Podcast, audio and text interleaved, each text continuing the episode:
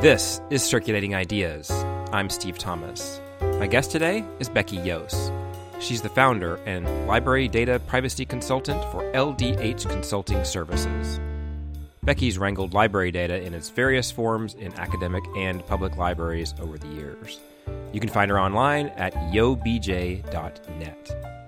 Circulating Ideas is brought to you with support from Mometrix and from listeners just like you. Find out how you can help support the show by going to circulatingideas.com slash support.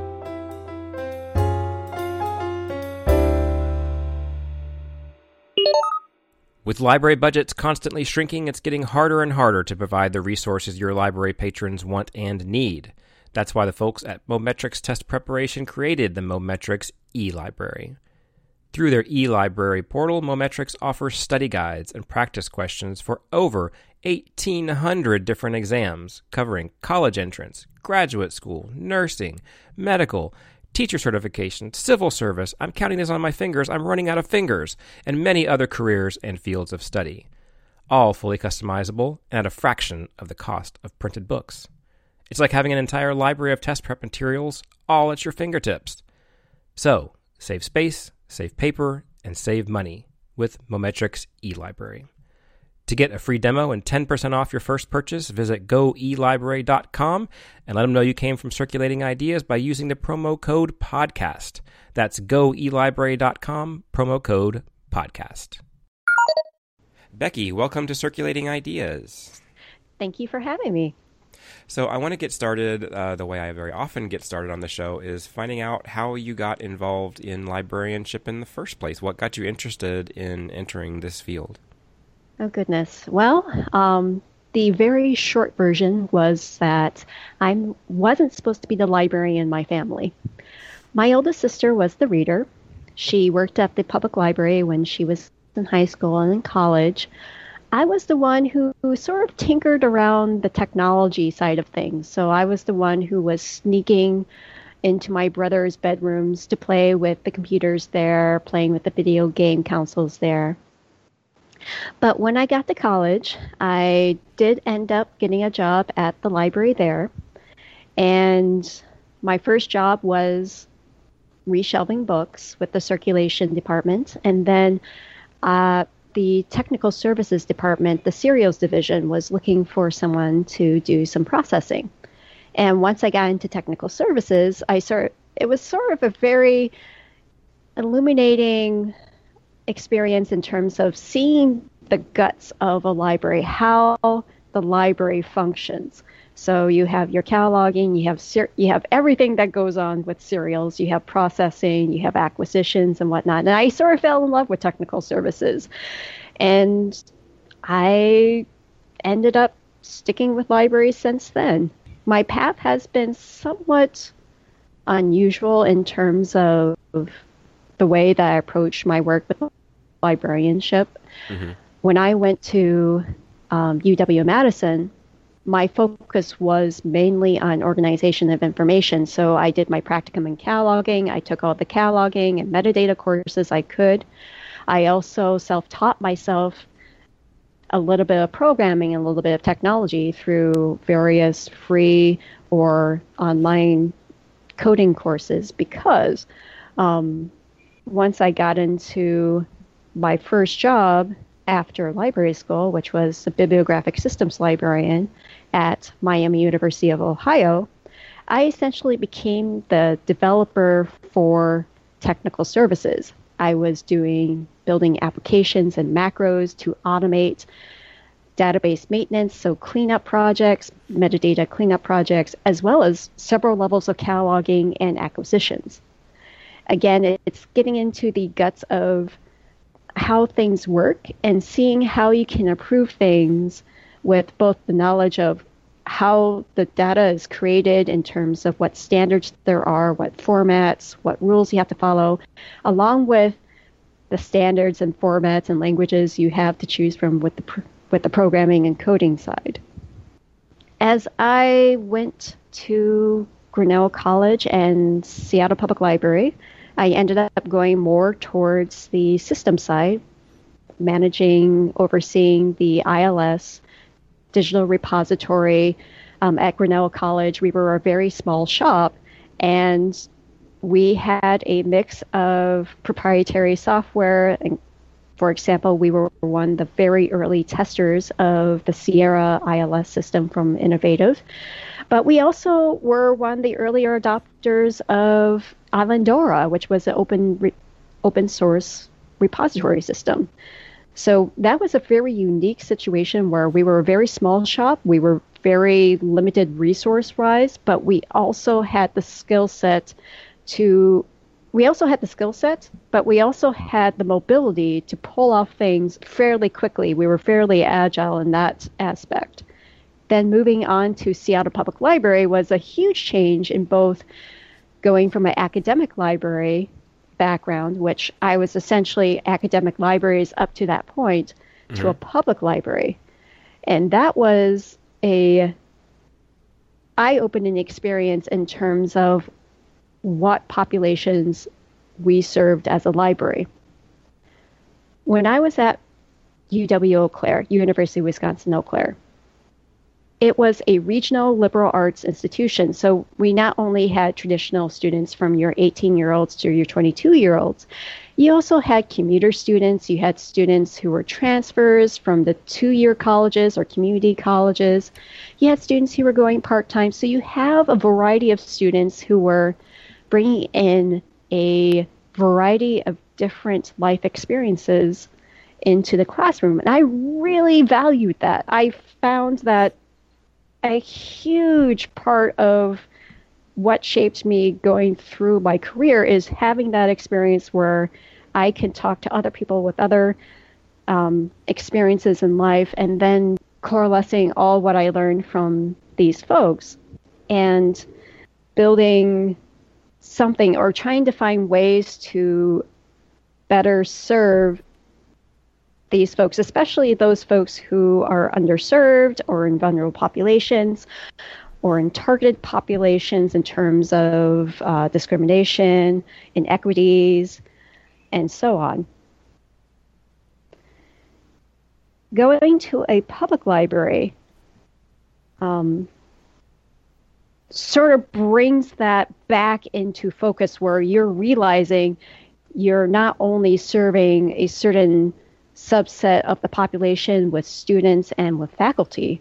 You're serving the wide range of you're serving the mayor, for example, who is pretty well off, and then you're serving people who are insecurely housed, who mm-hmm. may or may not have resources to even pay a small library fine if they um, had something that was lost or overdue. So you're trying to figure out ways where you're in the back room okay, you're in the IT department. So IT departments usually don't get um, pegged as a customer service facing department. But you still have the power in that back room to make or break someone's library experience. Mm-hmm. So you're thinking about how can we create online services that do not have barriers with searching, with discoverability, with accessibility, with usability, as well as making sure that we are able to provide services that target um, these populations, vulnerable, unre- underrepresented populations, to empower them to be able to make it in a society that is structurally built in a way that they're not able to succeed otherwise. Right. Well, and you you actually bring up a good point there that I it's come up before in in that um, whether you want to use the word customer or not, but basically all everybody who works at the library is in customer service. I mean, we're all about serving the patron. It's all whether it's you're directly face to face with them, like somebody working at a help desk or something, but like you say, the people who are um, deciding on cataloging terms and people, even the people who are driving the trucks around to, for the courier of getting books from one branch to another. Everybody is serving the um, patron at the end of the day. Yes, and particularly with uh, IT, well, with cataloging, you're serving the patron in terms of providing access points for the systems to process and then aid in discoverability. and the IT end, you have the systems that take this data and you're supposed to process it in a way that makes discoverability um, as low effort as one as one can get with that system. A little bit of some of my work with Seattle Public Library, particularly with all these systems being in IT, with IT, you're working with data. You're not only working with metadata, you're also seeing how much data the systems collect just by default. And I'm seeing all these system logs, I'm seeing all the backups, I'm seeing just the settings and whatnot that by default you can collect a huge amount of information mm-hmm. on a mm-hmm. patron mm-hmm. if you're if you just let the systems run as as default. And once you start thinking about it, you you start thinking about okay, who who's in Seattle? Okay, you have middle-aged white middle class people like myself. Um, you have people who are well off because of the tech industry here Amazon, Google, Facebook, Microsoft. And then you have those on the other end who are not as well off. You again, you have the insecurely housed. Um, Seattle has a housing crisis. It's been in a housing crisis for many, many years. Part of that is because of the rising rents and developers just essentially edging out people who could afford rent, but not afford rent that the developers are setting it as. And then you have people who are immigrants, you have people who are refugees, you have people who are undocumented, you have folks who, who just for for one reason or another, if this data gets into the wrong hands, can ruin their lives. Um, and when you're in the back room, when you're seeing all this data, and when you have an awareness of how this data can be used, you start thinking to yourself, okay, now I work with administration very closely. I've worked with faculty very closely. I've worked with managers. I've worked with financial and marketing people. They all want data. This data allows them to make decisions on their end to be better able to allocate resources to better serve patrons, users, the general population, students, whatnot whoever their audience is. Right. At the same time, we as a profession, we have privacy as a cornerstone of what we talk about when we talk about intellectual freedom, giving patrons the ability to be able to access content without fear or repercussion from external sources as well as library staff. When we have this data just there, even if we're using it for operational purposes, even if we're using this data to better serve our patrons, we have, the library has a responsibility to ensure that we are not putting our patrons at risk, especially patrons who most likely, who are most likely to stand to lose the most if this information does get out in the wrong hands. For example, when ICE, when there were reports about ICE going around Seattle and other major cities on public transport, or there were reports about ICE hanging out outside of meeting rooms where there might be a class going on that might attract undocumented people. You start thinking, okay, what happens if someone's keeping a roster of names who attended that workshop or attended that meeting? how does the library respond if there is an ICE agent or another governmental agent who wants that information at that time? Of course, many libraries have policies in place with law enforcement requests, but it's much easier if you don't have that information in the first place right, when it's right. being requested. And so that's an example of a paper format of collecting data. Electronically, we are beyond keeping names. We are keeping patron activity. So if someone's looking for a specific pattern of activity, or if you've visited this particular site, search these particular keywords, even the most careful of libraries, you're still collecting information that you still need to be very careful about handling in terms of storage, in terms of reporting, and in terms of um, retention and deletion, especially nowadays with a lot of a lot of cloud services include library technologies such as your ILS, uh, such as your authentication systems, such as your customer relations management systems, electronic resources, and so on. And so, sort of the part of the reason why I went now to the privacy sector is there's a lot of libraries who want to do right by their patrons. They want to be able to say, we value our patrons' privacy. We want to make sure that we keep the trust of our patrons. At the same time, libraries have to face the reality. There are two realities. One, data is necessary if you want to prove your if you want to prove your existence, if you want to prove your worth to your funders, be it your taxpayers, be it your admins at the academic institutions, be it your school, be it at your uh, school superintendent or school board, be it the CEO of a company, so on.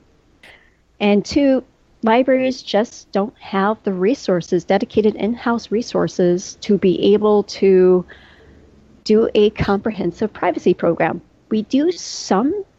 There's there's patchwork here and there. There's a lot of people who are doing a lot of great stuff in library land. At the same time, there's not enough of us. Right, and you recently um, went on on your own to help uh, address this, and I'll get to that in just a second. But I did want to um, follow up because obviously you're saying you know there is data that people need and things like that, and there's even valuable data that necessarily is not bad data, quote unquote. Um, so how do we how do libraries balance that need for data and yet also keeping that data private and secure? Because I mean, obviously there is some data we need to keep, but how do you keep that private and secure when you, it's needed. Like we have to give circulation numbers or whatever to a city council or something like that. Or but that doesn't need to be obviously patron activity attached to those items that were circulated. And so, how do you how do how do, how do libraries look at that balance? And that's a really good example about giving statistics about circulation or about library use. Data privacy starts even bef- even before you start collecting it starts when you decide what to collect. A lot of us collect data just in case because we are not very sure what exactly we need the data for, but we just don't want to be in a situation where hindsight is 2020. We should have collected this data point because right. we would have been able to tell a more compelling story to our administrators about this particular program so they can keep funding it, for example. So even before the collection phase, we need to start asking ourselves, what are we collect? What do we want to collect? And why do we want to collect it? What is the business case? What is the documented business case as to why we need this data point? And you start making these lists of data points that you want to collect you start making the rationale why you need to collect these data points. And then you start looking at what types of data you want to collect. So, for example, if you just want to collect circulation totals for a particular subsection of your collection, that's fairly that, that's fairly harmless. You have uh, lots of ILSs that keep this in their item records. They keep it in their bibliographic records, where they'll just say this item has circulated X amount of times. It gets a little bit more complex if you're wanting to give statistics about has this item circulated X amount of times in this particular branch or in this particular location, or who has checked this out in terms of demographics. Now, once we get into demographics, um, such as age, address, um, and so on, that's where we get into risky territory. If you're wanting to keep statistics or wanting to keep data about a patron themselves, you have to start thinking about okay, so we want to, for example, know the age of the people who are using this particular resource or using this particular location. How do we reduce the risk of harm if by chance this information gets out in terms of the age of the patron, which then could be used to identify the patron um, if you combine it with other data points. One way that you can do, go about it is through aggregation. Aggregation means that you're basically stepping from a very from a very granular point of data to a more um, generalized point of data. So, for example, if you have someone who is 23, you can possibly move that data point up to a age range of 20 to 25 year olds. So that person will be counted in the 20 and 25 year old range without specifically calling out that person. Combined with other data, you still have some risk of re identification of that person let's say, for example, if you have that age range combined with a location that isn't that doesn't have many um, people in that service area, we call those outliers, and many libraries have a lot of outliers. So you have to be careful about that when you start thinking about okay, what data do we need to collect and for what business purpose? Another way that you can reduce the risk of uh, re-identification of patrons or re- reduce the risk of harm if the patrons re-identified is finding proxy data. I'm going to give you an example of what I went through with one particular vendor at Seattle Public Library. The marketing department was working with a contractor who was doing market segmentation of our patrons. And they were asking for age, they were asking for ethnicity, they were asking for um, income, education level, how many children they had. And we were just scratching our head and going explaining to the uh, to the to the consultant we're sorry, but even though we do have age, we don't have any of that, any other information. That's not part of a library card application form. so. Not not for Seattle Public, at least. Um, you'd be surprised what you can find in other application forms. Now, um, we were explaining to the consultant about why we don't collect this information. However, the market segmentation tool that they were creating relies on a series of data points to be able to put patrons in one type in one segment or another. So we had to go back and figure out okay, so we have certain types of data. What could be proxy data for the information that they want at the same time not having to go out to patrons saying, "Hey, so if you want to give us your education level, your income, your ethnicity, um, how many kids you have, that would be great." probably not the best thing that that no maybe not. Maybe not.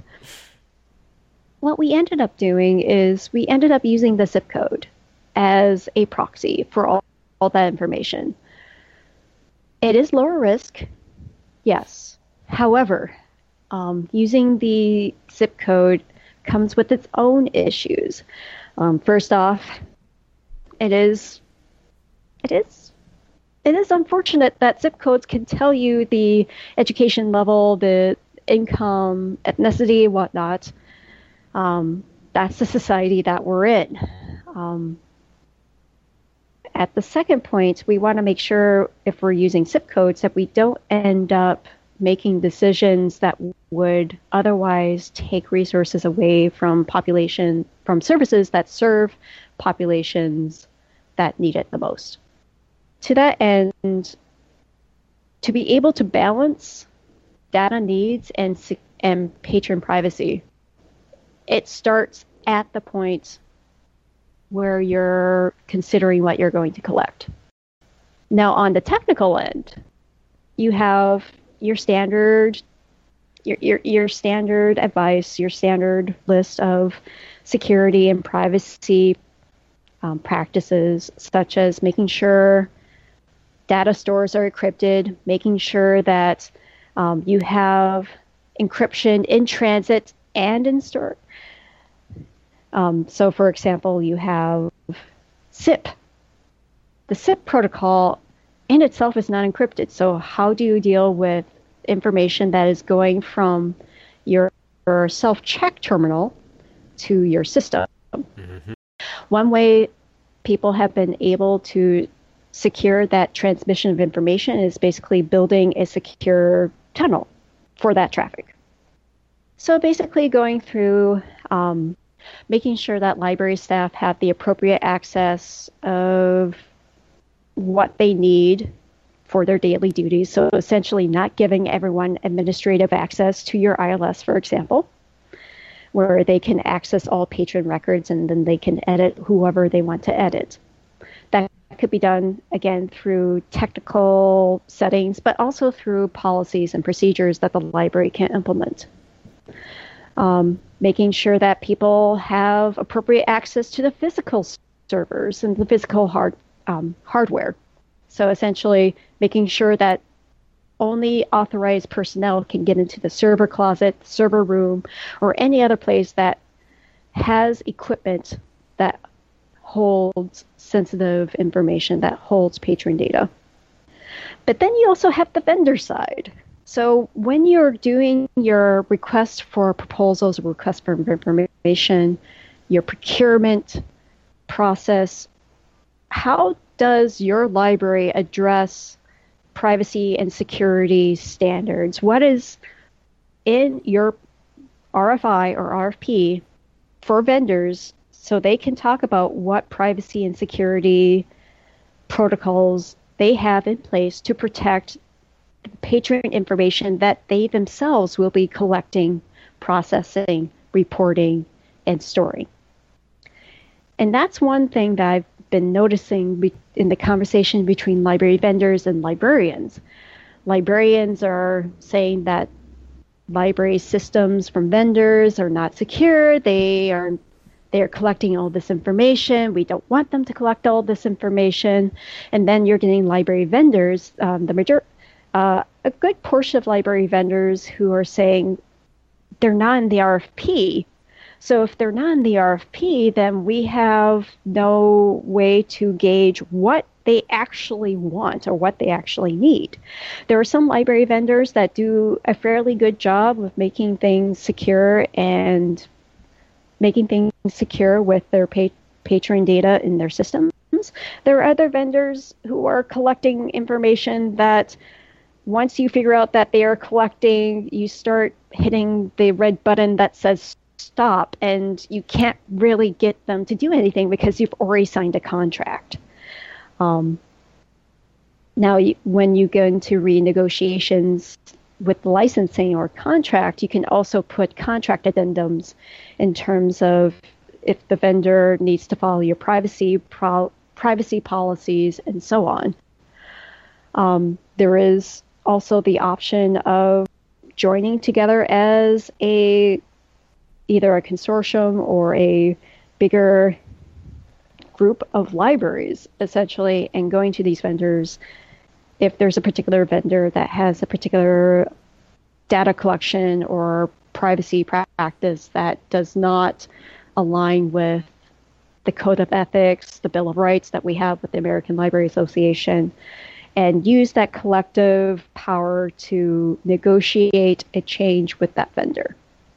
Well, I think throughout this whole um, interview conversation we've been having, I think you're demonstrating very well your expertise in this subject matter and um, what you've decided to do with that recently is you've got you've created LDH consulting services. Um, what made you decide that you wanted to make the jump and kind of focus on this um, exclusively on your own? And what need were you? We've kind of talked about the need, I guess, that the library world has for for the for these for this um, kind of information. But what what made you want to create this separate service that, that this is what you focus on now? It's been a long time coming. Once I got into Seattle Public Library, I was jumping straight into the fire, essentially. We had a data warehouse that was in its infancy, and we were doing a good number of data de-identification methods. So your truncation your obfuscation your aggregation and starting getting to just the technical components of ensuring that we have a level of privacy in the data warehouse, level security in the data warehouse, that we can use data for operational needs, but at the same time, protecting patron privacy. So I started I started doing privacy work essentially when I hit the ground running when I started at SPL in 2015. I started getting more involved. I got my certification um, with the International Association of Privacy Professionals. Um, the certification I have is they call it the CIPP US, which is the Certified Information Privacy Professional, focusing on the US private sector. So if you want to talk about employment privacy, if you want to talk about health information privacy, if you want to talk about any regulation that talks about data privacy, um, I can probably regurgitate what I, I mean, not regurgitate, I can probably sort of take off the mental block of that test and tell you uh, all about those. But I got my certification in 2018, and that was the summer of 2018. That's when I started thinking, okay, so I've been in part of privacy conversations in the library world for a few years now. And in 2018, we had two fairly uh, fairly significant forums who that were funded by the IMLS. So you had the Library Values and Privacy Summit in May. That was in New York City. And then you had the Web Privacy Forum, which was in Bozeman, Montana, and that was in September. And one of the main threads in both of those forums and what other conversations I've been having with other people, there is interest, there is a desire by libraries to do right by their patrons in terms of protecting their privacy. There is a desire from library vendors who are sort of scratch some vendors who are sort of scratching their heads going we're getting really mixed signals from libraries so, for example, they might be in negotiations with one particular library. You have library administration saying one thing, but you also have library staff saying another. You might have that one person or a couple people who are privacy advocates who are saying the system must do this one thing, and you have an administration who um, says the system has to do another thing, and the vendor just doesn't know what to do. They'll go with the administrator because the administrator signs the contract. So there is a need. And I was at a position in 2018 to seriously start thinking about what would it look like for someone or a startup company or something to go out there to the library world for both vendors and for libraries. You want to be able to say to your patrons, we value privacy, and we, this is what we're do- doing to protect your privacy. But you also want to say at the same time to your administrators and to those who are signing, who are essentially the decision makers, this is the data that shows that we need to fund this particular service or fund this particular project because this particular service or this particular project meets this need for this particular portion of the community.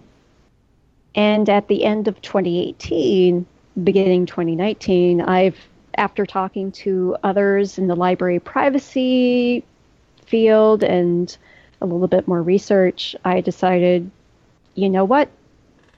Better now than never. Because with GDPR, so mm-hmm. um, with the European Union's GDPR becoming coming into enforcement in 2018, um, a lot of libraries are scratching their heads, going, "Do we need to comply? What does it look like if we need to comply?" and so on. The bigger issue for U.S. libraries and for U.S. library vendors is the the, the cloud, the fog that, that is U.S. privacy regulation. Because currently, historically, library data has been regulated hodgepodge between states. So different states have different regulations surrounding patron records. Um, library vendors, depending on what information they have, um, again, depending on the state or depending on if they're needing to make sure that they are in line with the Children's Online Privacy Protection Act, so COPPA, and so on. In 2018, you had California coming in with their privacy law, which is very much like GDPR, but at the same time, they have a few tweaks that are significant enough that libraries need to start paying attention as as well as library vendors. Once California does something, usually once California does something in terms of regulation, other states tend to follow. Mm-hmm. So you have other states that are starting to develop their own privacy laws and starting to push those through their own state governments. So once the states start doing their own thing, the federal government goes in and says, well, perhaps we need a overarching federal data privacy law. And now you have this mess of federal you know federal privacy regulation proposals that do vastly different things and then you have the states going with their own different flavors of the California law, the CCPA law, as well as GDPR. So the next couple years, at least, is going to be a very turbulent time for libraries and library vendors when we start talking about what do you need to do for compliance. Not only compliance, but also the changing landscape of library technology itself. You have a lot of library vendors who are now up in the cloud offering cloud services. But one trend in particular that concerns me as a librarian, as a privacy professional, and as a library patron is the marriage of the systems that systems of the ILS and your customer relations management system. There are some vendors that have their standalone customer relations management systems, your CRMS. It is now becoming the trend of putting the C- CRMS with the ILS. So essentially, depending on how that system is built, your patron record might have information about your patron's activities. So, for example, um, what links they click from a marketing email sent from your library, what programs did they attend, you're essentially building a user profile in one place, your ILS. If that doesn't raise red flags in terms of privacy risk, I don't know what else there would be. I feel like federal regulations are definitely coming, especially just the more and more Facebook screws up, the more and more that just gets it because that's something that affects so many people, and that's making Congress sit up and take notice and bringing Zuckerberg and everybody to Congress and Twitter and all these companies that are having these data breaches or yeah, here's data funny... security problems, whatever they have, however they want to call it. yeah, here's the funny thing though. Um, there is regulation in Congress that was proposed. Um, one in particular, Marco Rubio's um, ADD Act. That bill itself preempts state law. So that bill, I've had a chance to look at some of the uh, the bill text. Um, needless to say, um, if that bill passes, if that comes into law, the stricter state laws, so California's law, for example, and Washington State's law, if that, well, Washington State's uh, Privacy Act is still being discussed, but it's most likely probably going to pass this, this session. Having a weaker federal privacy law, it's not going to make things much better in terms of protecting patrons or protecting consumers overall in the US. Right. But that is a possibility if this particular legislation gets signed into law by the federal government. But there are others in the federal, but there are other proposals in uh, Congress that are stronger, are more strict in certain areas. There is one in particular that's a draft bill that may or may not be proposed that specifically calls out um, businesses must disclose any processing of customer data mm-hmm. that is used for algorithms, that is used for machine learning, that is used by artificial intelligence.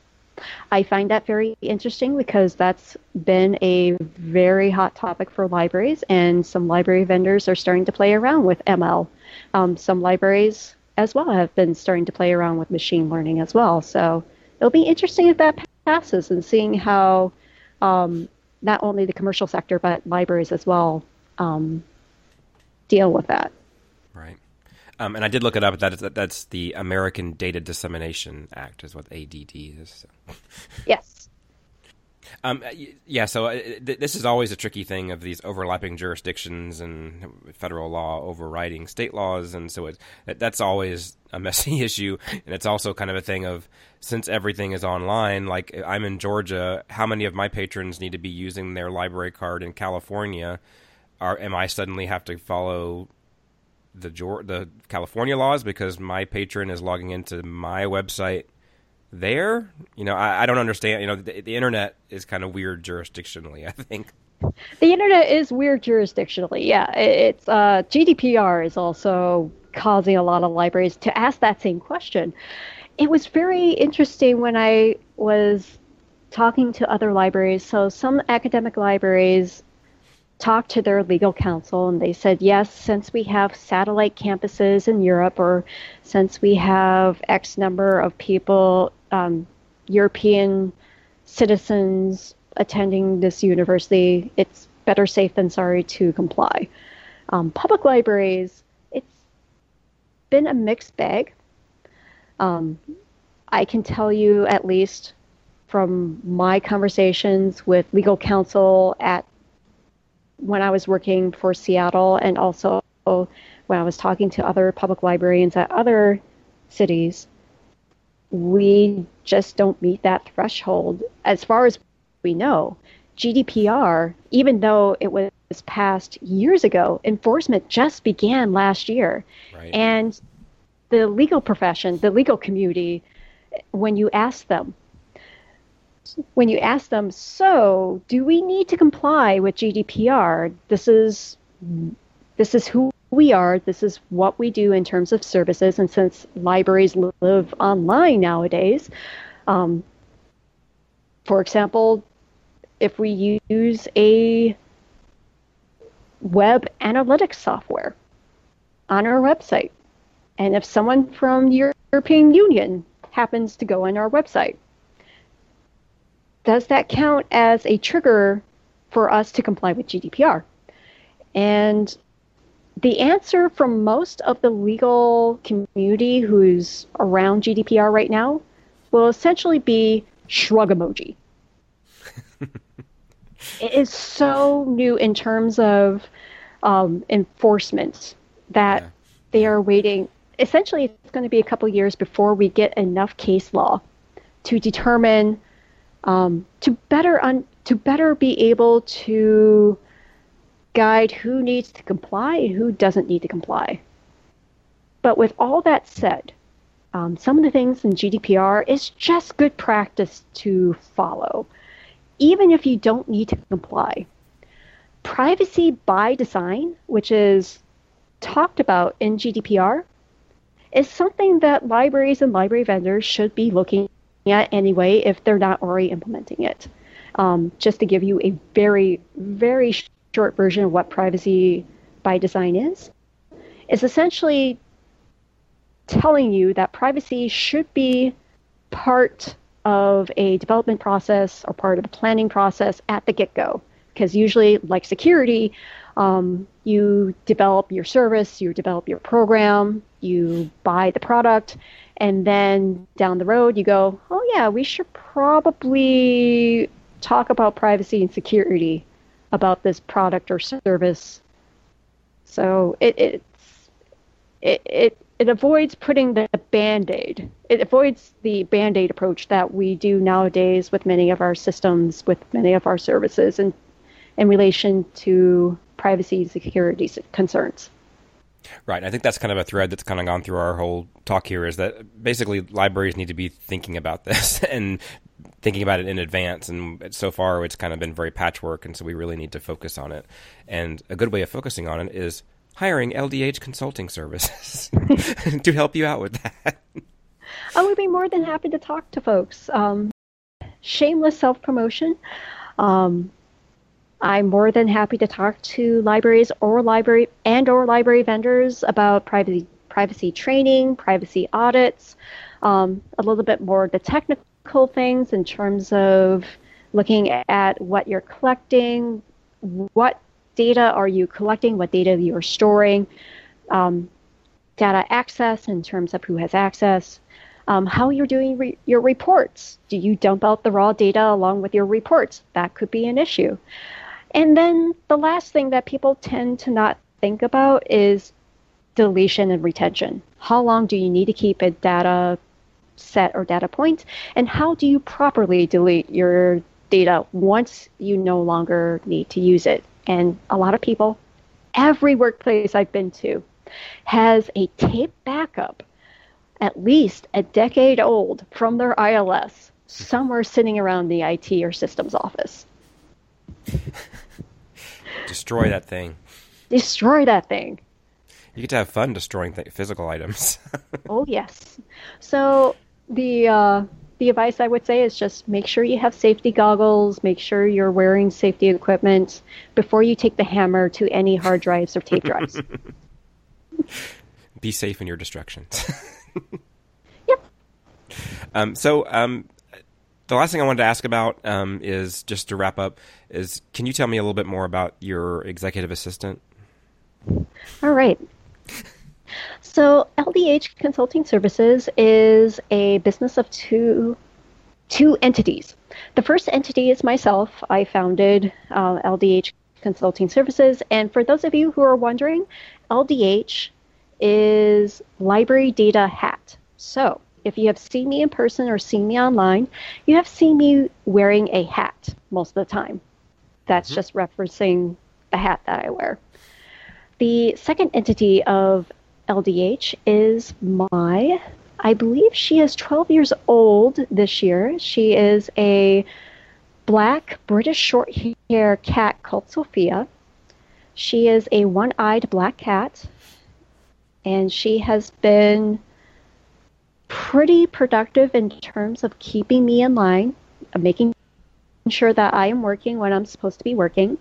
Um, she does protect the laptop that I work on on the off hours. So the level security of my client's data is safer because of her watchful eye over my laptop. um, she also has the security system known as her claws, which she regularly keeps up her sharpness, keeps up her skills by shredding my couch. So there is a physical security component as well. Well, I have to say she was a dream to work with when we were scheduling this podcast. She, she's she's excellent with your scheduling. So, well, I will pass that along. She is napping at the moment. Um, she she did tell me today I had a full schedule, so that that was very helpful of her, and I hope that she continues her her path of um, helpfulness throughout the venture of LDH. Well, if any listeners want to follow up with you or Sophia, um, how can they get in touch with you? All right. So my website is ldhconsultingservices.com. You can find my email there as well as phone information. Or if you want to do snail mail, that's pretty okay as well. I'm also on Twitter at yo underscore bj. All right. Well, again, if people need this services, and you probably do, um, get in touch with Becky and Sophia, and they will take care of you and get you what you need. Um, so, Becky, thank you so much for talking with me today, and I hope people learned all about data privacy and data security and want to learn more from you in the future. Thank you for having me on the show, Steve. Bye bye. Bye bye. Circulating Ideas is produced by Steve Thomas in the suburbs of Atlanta. Views expressed on this show do not necessarily reflect those of my place or work or the place of work of guests. For past interviews, visit circulatingideas.com and subscribe to the show on Apple Podcasts, Spotify, Overcast, or your podcast app of choice. And help others find the show by leaving a rating or a review. You can follow the show on Twitter at CircIdeas or like the show's Facebook page. Music is by Pamela Klicka. Thanks for listening and keep circulating your ideas.